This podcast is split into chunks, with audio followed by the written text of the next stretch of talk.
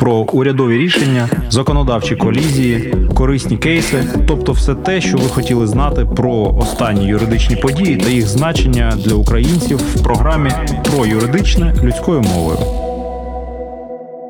Добрый вечер, друзья. Мы продолжаем цикл программ э, «Юридическое простыми словами». Сегодня с вами я, Лебедев Дмитрий, и моя очаровательная коллега Виктория. Э, Виктория, как лучше будем общаться, украинс- украинским языком или русским? Я думаю, что начнем на русском. В принципе, мне кажется, это не будет проблемой. На украинском разве что, если будут какие-то специфические термины из э, договоров, из договорного права, э, может, мы там перейдем в какой-то момент. Ну, а так, в принципе, думаю, всем будет комфортно на русском, как и до этого мы начинали. Поэтому можем стартовать. Отлично. Сегодняшняя тема – это IT-юрист. Что это за зверь, зачем он нужен, э, какие его функции, его полезность или вообще вредность для IT-сферы. А, Почему э, такая тема, и почему Виктория сегодня мне помогает? Потому что э, сейчас значительную долю в рынке, в том числе и в поступлении налогов в бюджет, занимает IT-сфера. В Харьковской области. Даже в некоторых вопросах э, IT-сфера является м, бюджетообраз- не бюджетообразующей, а бюджетотратящей, одной из основных бюджетотратящих э, сфер, потому что влияние айтишников в Харькове достаточно высоко, и поэтому понимание того, нужен ли, нужны ли юристы, адвокаты в IT-сфере, э, зачем и что они должны делать, это вопрос важный, и мы попробуем сегодня его объяснить и рассказать простыми словами. Э, Вик, что такое IT-юрист? Ну, в принципе, я бы, наверное, хотела начать с того, что IT-рынок, он сейчас просто горит. Просто переполнены, а, скажем так, запросы от работодателей. Их очень много. От компаний они ищут программистов, разработчиков, тестировщиков. То есть у нас в данный момент предложение, э, оно превышает, точнее спрос, оно превышает предложение. У нас нет э, столько квалифицированных кадров, чтобы удовлетворить потребности заказчиков. И поскольку... Это, это непосредственно э, те, кто делают Да, бизнес в да. IT-сфере, я правильно понимаю? Эм, Те, кто вот э, которым надо что-то разработать, которые дают запросы IT-компаниям, э, они ищут э, разработчиков, ищут IT-специалистов, и э, вот количество этих заявок, они уже превысили количество ответов на эти заявки. То есть у нас э, действительно сейчас дефицит кадров. Дефицит И кадров. Мгм. поскольку э, IT отрасль, она бурно растет, то за собой она, скажем, тянет э, так называемые обслуживающие области, в том числе и Наверное, года три назад никто даже и не говорил о IT-юристах, что есть такие специальные люди, сегментированные именно под э, эту специфику. Они занимаются только этим. Э, Ну, в принципе, даже, наверное, не было ни одной вакансии именно на IT-юриста. А сейчас, э, если открыть тоже DOW, это специальный, скажем так, площадка для айтишников, которая вот там все последние новости, все самые э, крутые вакансии, все там. Это такая основная площадка, где они, в принципе, кучкуются, если можно так сказать. То же самое на работу UA. Сейчас очень много запросов IT-юрист, IT-юрист, IT-юрист. Это значит э, то, что действительно эти люди сейчас востребованы. А что же за три года изменилось, Вик? Э, За три года, наверное, изменилось то, что спрос повысился, в принципе, на IT-сферу, на IT-специалистов, и кто-то же это должен сопровождать, то есть все вот эти договорные моменты, а, наладить всю работу вот по legal части, чтобы действительно IT-компания могла спокойно функционировать, не бояться там обысков, не бояться гоструда, не бояться налоговой, Так, так, И, так, так, э, так. А давайте, Виктория, давайте поподробнее по поводу вот этих рисков. А, То есть, как бы э, эти риски три года назад не существовали, а теперь существуют? Или почему вот так вдруг кто-то должен бояться обысков, э, гоструда и так далее?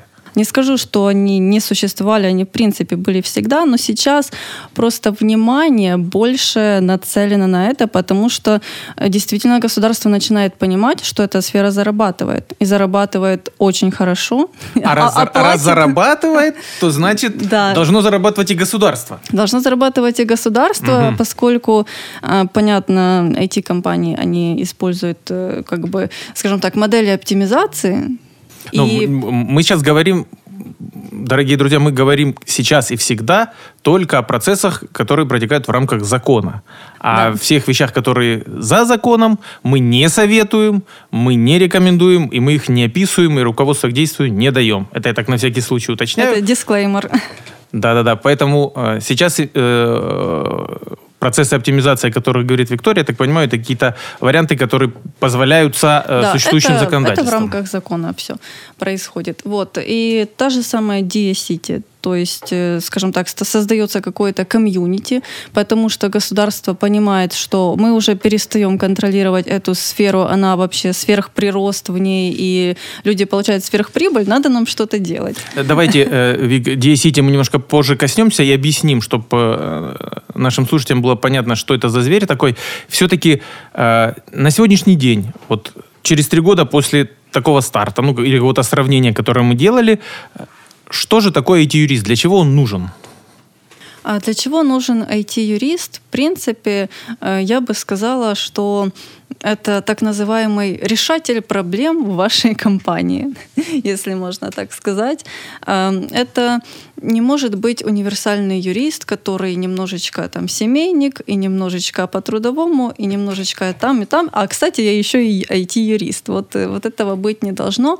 Почему? Потому что IT-юрист прежде всего, он должен понимать бизнес-процессы в IT.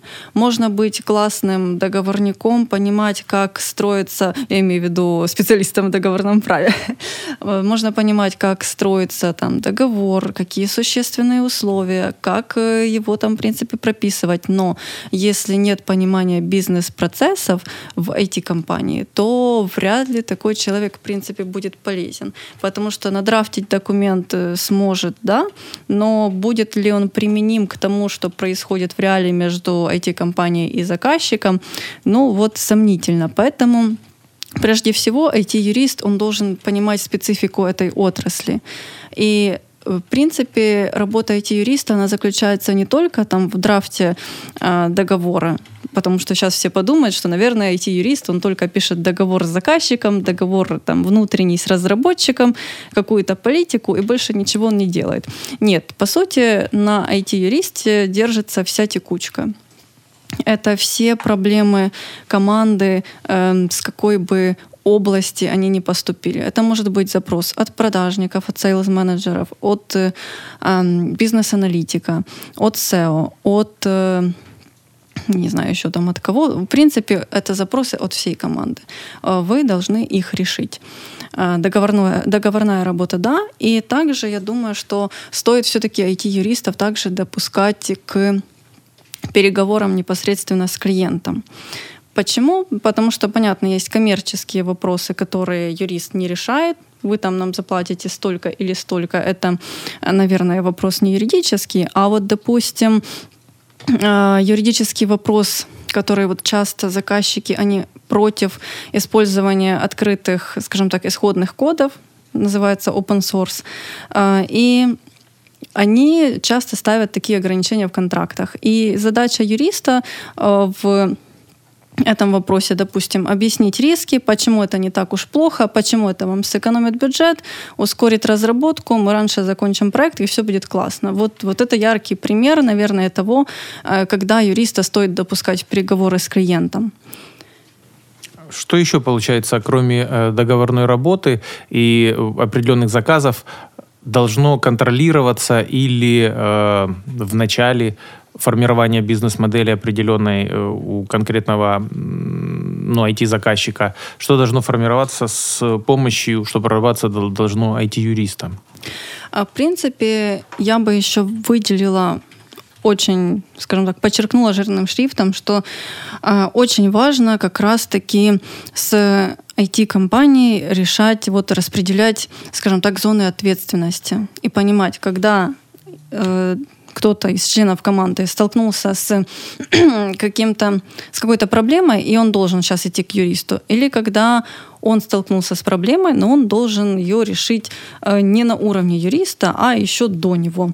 Вот это очень важно, потому что юриста можно просто перегрузить какой-то текущей работой, за которую, в принципе, он не сильно-то и ответственный, и можно это решить, решить было бы как-то и на э, чуть другом уровне. И вот э, это очень важно обсуждать. Это зависит от IT-компании, от вашей договоренности. Также я думаю, что это зависит от размера компании, потому что э, многие, допустим, наши клиенты, э, у них такая политика. У нас есть инхаусы, наши юристы, но у нас также есть и э, аутсорс-юристы. Мы делим между ними функции. Вот, там, э, те отвечают за один скоп задач, а другие там за другой.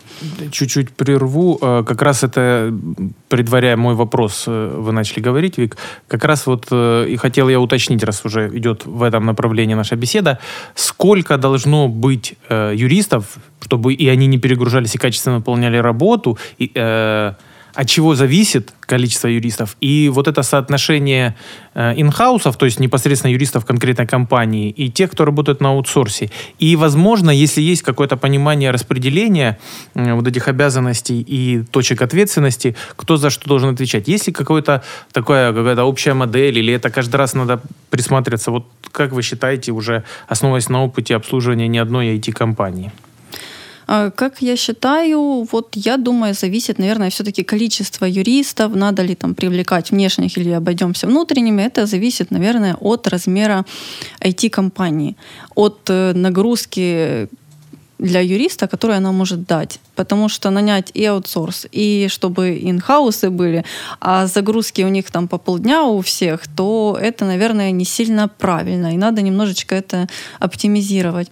Э, Поэтому, допустим, на этапе стартапа. На этапе стартапа хватит, э, я думаю, либо там одного своего юриста, либо хватит аутсорса вполне. То есть не надо вот этих комбинаций. Это только старт, и мы еще смотрим, мы еще не знаем, как оно вообще будет дальше. Поэтому тут тоже как бы надо ориентироваться на свои ресурсы и на свои потребности, и на тот, скажем так, скоп задач, который есть.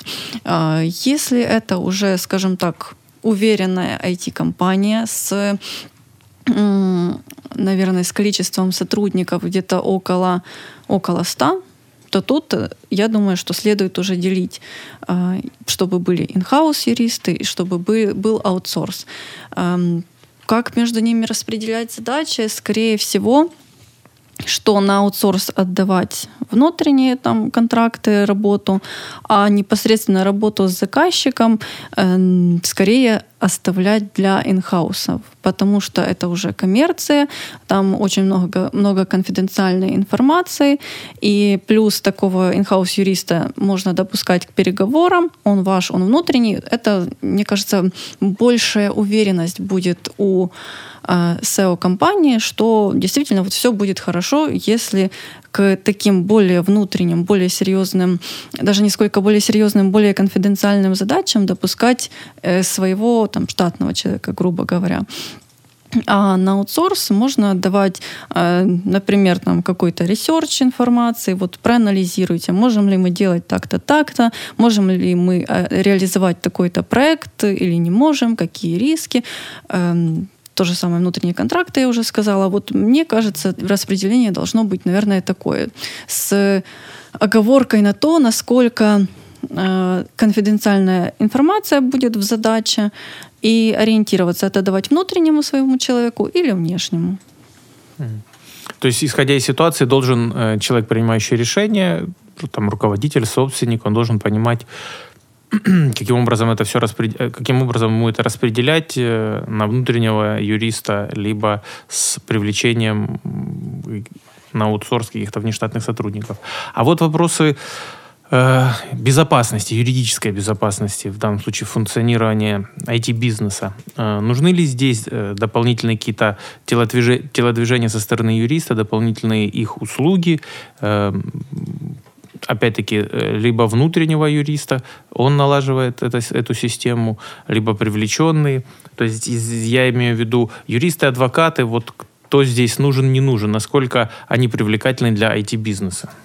А касательно информационной безопасности, если речь идет о составлении там NDA хорошего, выписанного, идеально, скажем так, вырезанного даже, если можно так сказать, то я думаю, можно это отдавать и на аутсорс. Только э, вопрос будет еще в том, что договора-то на самом деле мало. Нужны еще и некоторые технические, скажем так, заходы, которые позволят э, информацию сохранять. Это чтобы, например, на компьютерах э, стояла специальная там, система, которая покажет, э, скачивал ну, не сотрудник, ну там, допустим, окей, программист какой-то, какие-то частные ваши все файлы касательно проекта с там, того ресурса, где вы их храните, чтобы вот эти все вещи, они логировались, их было видно, и Э, в случае, когда ситуация подозрительная начинается, это можно было пресечь. То есть очень мало договора на самом-то деле. И Тут надо, наверное, обращать внимание не только на драфтинг договора, а на процессы тоже. Насколько... И тут э, тоже Э, такой вопрос, чтобы юрист, пусть это будет там внешний, внутренний, неважно, чтобы он общался на эту тему с собственником бизнеса, с IT-компанией, с командой и понимал, насколько то, что он выписал, что у нас э, информация защищенная, специальный режим защиты, насколько это вообще соответствует действительности. Реально ли тут э, какие-то меры приняты в компании, чтобы информацию сохранить? или нет. То есть э, тут э, наверное, больше не сколько вопрос, кому это доверять, э, сколько как это сделать так, чтобы оно работало, чтобы оно имело смысл. Потому что тут, знаете, юриста мало, надо, чтобы компания тоже со, да, со, со своей стороны что-то делала. Или юрист-технарь, например. Понятно. А, еще один вопрос в этом отношении. А, нужно ли и как нужно а, собственнику в данном случае защищать какие-то свои интересы от а, своих сотрудников? Мы сейчас не затрагиваем а, вопрос а, оформления сотрудников. Мы сейчас, повторюсь, говорим об официальном оформлении, угу. вне зависимости от того, по какой форме как бы это происходит. Э, нужно ли как-то защищать себя с привлечением, опять-таки, юристов, э, собственнику бизнеса, и какие шаги надо предпринимать, в, каком, в какую сторону глядеть? Э, конечно, как бы нужно себя обезопасить, и на самом-то деле почему-то на старте, до того, как, э, скажем так, компания выросла, уже э, преодолела этот рубеж после 100 сотрудников, а вот э, когда она еще только растет, почему-то именно вот э, legal стороне уделяется очень мало внимания, и все думают, что можно классно работать без договора, можно потом подписать, а можно сначала вообще вот э, ничего не подписывать, посмотреть на человека, подойдет нам или нет, а потом только подписать. Вот это все неправильно, и действительно в таком случае вы подвергаете себя огромному риску. Прежде всего, даже, вот скажем, на этапе собеседования, если заходит разработчик, как э, правило, допустим, сейчас уже ищут не в команду, а на, конкретно, на конкретный проект человека. И понятно, что когда происходит процесс собеседования, какая-то информация э, о проекте, о заказчике, она все-таки там чуть-чуть будет раскрываться. Поэтому важно уже подписывать что-то даже на этапе собеседования, когда человек еще не зашел в компанию. Это я имею в виду NDA. Также Э, понятно, человек зашел в компанию, вне зависимости от э, модели работы должен быть подписан договор с ним. И не просто вы там скинули его э, человеку на подпись, потом это забылось где-то, а потом случилась какая-то ситуация, вы возвращаетесь, отматываете это все назад, смотрите, а договор с обратной подписью не вернулся. У вас там с одной стороны подписан договор вами. И что в, этом, в этой ситуации делать? То есть как бы тогда юристы начинают ломать голову и выдумывать, а что, что вообще, как тут что-то собрать картинку, чтобы что-то получилось. Поэтому оформлять э, вот э, все телодвижения обязательно нужно, но еще нужно это все процессить. То есть, э, чтобы смотреть, мы договор составили, нам юристы сделали классный драфт, все четко, мы его отправляем, э, там все прописано, все риски учтены, но кто-то не проследил, чтобы он вернулся с обратной подписью. И как бы вся картинка посыпалась, кто виноват, виноваты юристы. А юристы самом... и бухгалтеры, они всегда виноваты. Да, на самом деле просто не поставлен процесс, никто это не проконтролировал, и вот так получилось, что ничего хорошего дальше не светит в этой ситуации. А вот вопрос сразу по ходу, поскольку IT-сфера это э, сфера в плане технологий, там, впереди планеты всей, э, можно ли как-то организовать процессы при которых э, непосредственно живая подпись человека, может быть, и не нужна будет, но при этом э, есть понимание, что подписанный каким-то образом, таким с помощью технических и электронных средств э, договор, он все-таки э, потом его можно будет реализовать в плане защиты интересов компании. Это сейчас очень актуальный вопрос, поскольку много работников э, приходят на ремоут и там, допустим, компания находится в Харькове, вы находитесь в Киеве. Вот эти пересылки новой почтой, э, распечатал, отправил, подписал, вот это очень сложно, осложняет документооборот, и как бы не сильно кому хочется это делать. И поэтому действительно сейчас вопрос в том, как это оптимизировать чтобы не нагружать э, как бы и себя, и сотрудников, и потенциальных сотрудников этой бумажной волокитой. Э, в принципе, очень много кто использует DocuSign, но в Украине он как бы не котируется, и сказать, что это подписанный документ, ну, очень тяжело. Э, многие э, накладывают графическую подпись, но опять же таки она у нас к электронной подписи не приравнивается, и тут э, будет тоже опять-таки вопрос, документ подписан, не подписан. Мы сейчас, потом, мы сейчас говорим о возможной реализации потом этого документа э, как доказательства в суде, да, правильно? Да, да. Угу. То есть, в принципе, у нас всегда состоит вопрос в том, а что, как бы, можем ли мы пойти с этим документом в суд в случае спора. И Тут с графической подписью проблемы, с докусайном будут проблемы. А, подписать ЕЦП в принципе, проблем нет, это все котируется, все классно, но, опять же таки, этот процесс тоже такой скажем так, немножко занудный, потому что ключ скачай, ключ загрузи, ключ подгрузи, на почту второй стороне отправь, там тоже ключ загрузи, подпиши, но тем не менее с ЕЦП это как бы все, все проходит. Э, в принципе, еще есть вариант использовать факсимиле, но вот первый договор все-таки придется подписать собственноручно, чтобы был образец живой подписи, а дальше все акты, все допки, все это проводить по факсимиле и как бы не заморачиваться. Пока вот это такой э, рабочий вариант, да, он утяжеляет документооборот, но, по крайней мере, он э, в соответствии со всеми вот законодательными требованиями. Поэтому остается у нас вот ЕЦП и факсимиле, по сути. То есть все еще первый договор, э, без бумажки ты букашка, с бумажкой человек. Да? Надо проконтролировать, чтобы основной договор все-таки был подписан обеими сторонами. Пока Лучше, мы никуда да. не, не деваемся. Лучше, да. Чтобы так, если, если минимизировать, максимально минимизировать риски, да, получается, что все-таки никуда мы пока от бумаги не денемся. Хорошо. Виктория, скажите э, теперь вот о чем. Вот Dia-City, о которой упоминалось, которое наше государство презентует для IT-сферы как большое благо.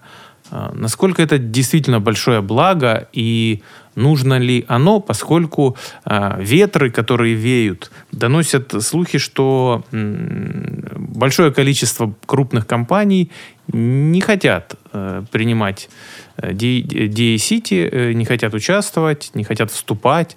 Что это такое, зачем оно надо и надо ли?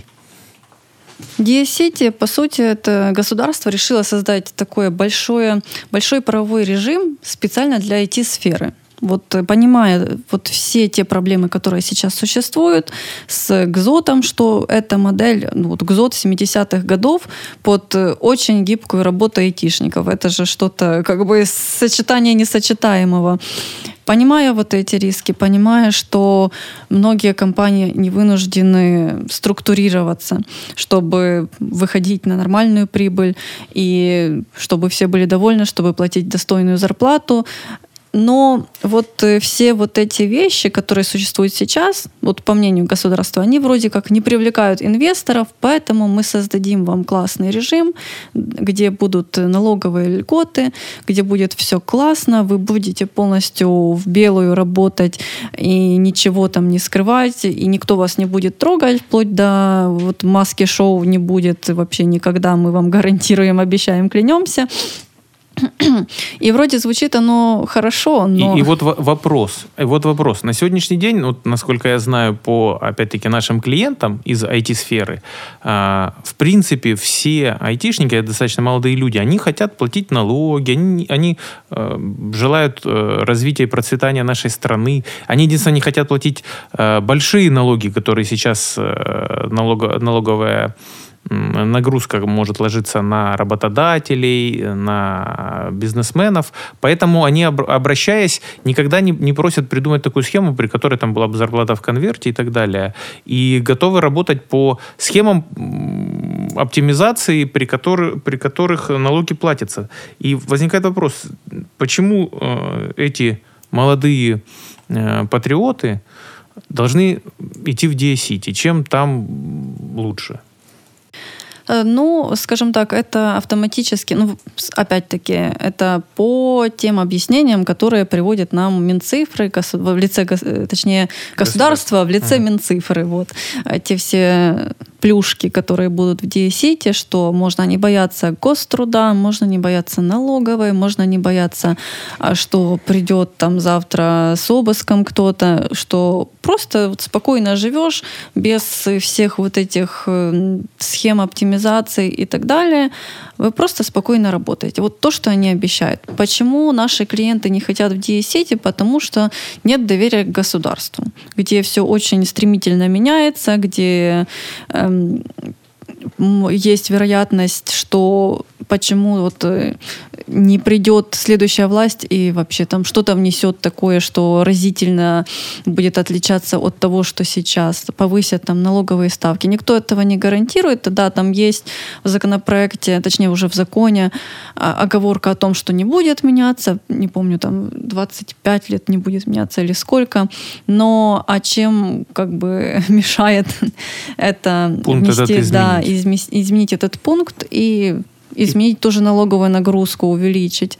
И в противовес, я так понимаю, альтернативные э, варианты работы сейчас, они доказывают свою, свое право на существование, они проверяются там теми же проверками, если они существуют, да, теми же какими-то контактами с государством, и эти варианты, эти схемы доказывают, что они жизнеспособны, я так понимаю. Вот, и Почему еще клиенты не хотят? Потому что нам сейчас вот хорошо, не трогайте нас. Вот это основной, наверное, довод, что э, не надо нам ничего специального, никаких льгот. Нам хорошо работается, у нас все хорошо, у нас все классно. Поэтому даже запроса как такового от IT-комьюнити, э, пожалуйста, сделайте нам какой-то специальный режим, чтобы мы работали, тут всех оформляли по экзоту, или как там сейчас предлагается гик-работник, то, что вообще непонятно, как оно будет работать, как оно будет в суде, э, можно ли приквалифицировать это в трудовые. Э, то есть Отношения, сейчас очень-очень, да? да, очень много вопросов, на которые нет ответов, и никто не хочет быть первопроходцем, чтобы ответы эти получать на себе, на своей ситуации. Поэтому э, наши клиенты не хотят. Вот вроде как э, в интервью, где прям вот супер большие компании типа SoftServe или EPAM, они вроде как говорят, что ну да, режим вот неплохо, хорошо, но опять же... Но пусть первым будет кто-то другой, да? Ну да. И поэтому еще, опять-таки, легализовали вот этот non-compete, э, договор о неконкуренции, и все, скажем так, напряглись, потому что до этого он не работал, все ссылались на Конституцию и, в принципе, были правы, наверное, то сейчас это, наверное, предмет для э, разговоров, для дискуссий номер один, вот после налогов, скажем так. Поэтому, да, все смотрят с опаской, потому что нет доверия государству. Понятно, что есть риски изменчивости того, что предложили нам сейчас. Есть много неточностей, много таких моментов, где действительно непонятно, а будет так или вот так, поэтому никто, наверное, пока не спешит. Я очень тоже негативно настроены на это и сами IT-специалисты, то есть то, что я наблюдаю на форумах, на разных обсуждениях, то есть они э, даже готовы бойкотировать те компании, которые туда зайдут, но опять же таки поживем увидим, это пока вот просто слова. Много слов вокруг этого. Я так понимаю, кроме слов э, там, за и против, вроде больше против, еще и потихоньку будет формироваться какая-то судебная практика, потому что э, и этот э, договор о неконкуренции, как-то будут его все-таки ну, реализовывать и так далее. И через время будет уже понимание, как э, государство к нему относится, насколько этот договор имеет право на существование. Да, вот это будет только понятно со временем. И даже ну, пока с учетом того, что приняты вот эти налоговые правки налоговый кодекс, принят уже за основу сам законопроект о DSCT, все вроде бы как с точки зрения законодательной готово, но а когда это успеют подготовить технически, опять же таки, это большой вопрос, когда мы этого дождемся и когда мы увидим первого резидента и что с ним будет потом. Вот э, это пока вопрос времени. Касательно неконкуренции, на самом деле, эм, на мой скромный взгляд, эта штука нужная потому что как сейчас перегрет рынок, как IT-специалисты манипулируют этими офферами, как, допустим, очень тяжело, мне кажется, сейчас найти IT-специалиста, который проработает хотя бы год в одной компании, потому что э, компании сейчас переманивают друг у друга, и творится, скажем так, такой хаос. И, возможно, этот договор бы смог чуть-чуть дисциплинировать и рынок, и сами компании, чтобы они не шли на такие иногда, а, ну, не сильно честные, наверное, шаги, переманивая специалистов. Ну и чтобы специалисты не манипулировали этими предложениями, что вот, здравствуйте, у меня есть офер, давайте мне зарплату X2. То есть сейчас это выглядит действительно вот так вот. Понятно. Ну, как вы правильно сказали, поживем увидим, потому что бизнес вообще такая штука не, не хорошая и не добрая. Конкуренция и законы более сильные сжирают более слабых. Ну, поглядим. Пора, наверное, и айтишникам понимать это. Э, хотя, наверное, большие компании тоже давно поняли. Э, хочу вернуться к в конец нашей беседы хочу вернуться вот еще к чему. Насколько юристу, IT-юристу э, нужно быть на одной волне с IT-специалистами и наоборот.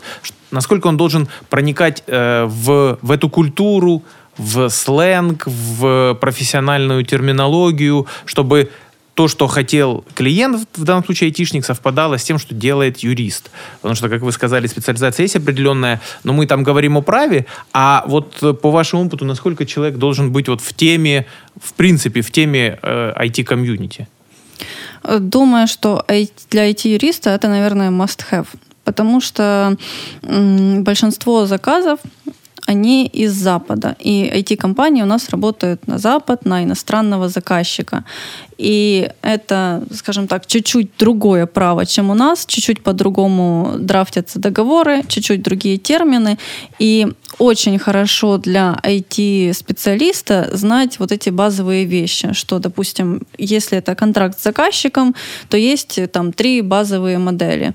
Time and Material, Dedicated Team э, и Fixed Price. То есть мы на украинском это можем перевести, мы знаем о чем там, но очень важно оперировать этими терминами, и Понимая скажем так, их, да. да. Угу. И компания увидит, что вы как бы в теме, и вы плюс будете понимать, что какая специфика, почему он так называется. Если он так называется, значит там есть свои существенные условия.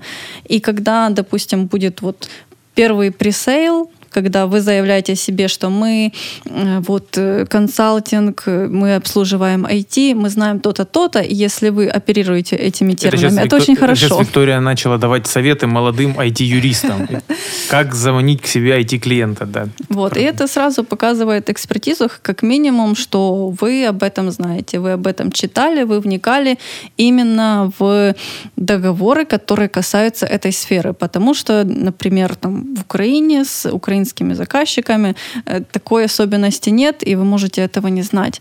А работая именно на этот сегмент рынка, то, понятно, вы должны понимать, что э, чтобы вас не напугали там три буквы SOW, MSA, вы понимали, что вообще это такое, и могли, скажем так, продолжить разговор, а не смотреть удивленно на а, вашего заказчика из IT-компании.